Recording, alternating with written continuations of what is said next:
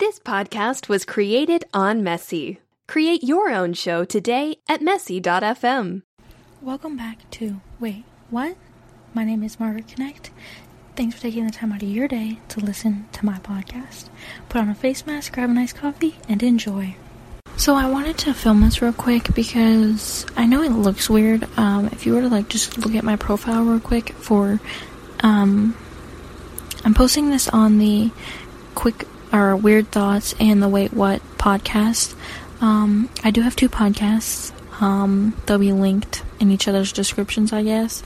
Um, I type in lowercase letters unless it isn't a homework assignment because I think lowercase looks prettier.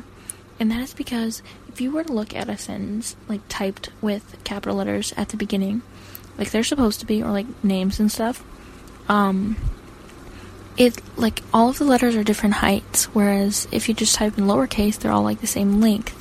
And I don't know, it's more like soothing for me, and like I don't know, it, it's less ugly, in my opinion, to have all the lowercase.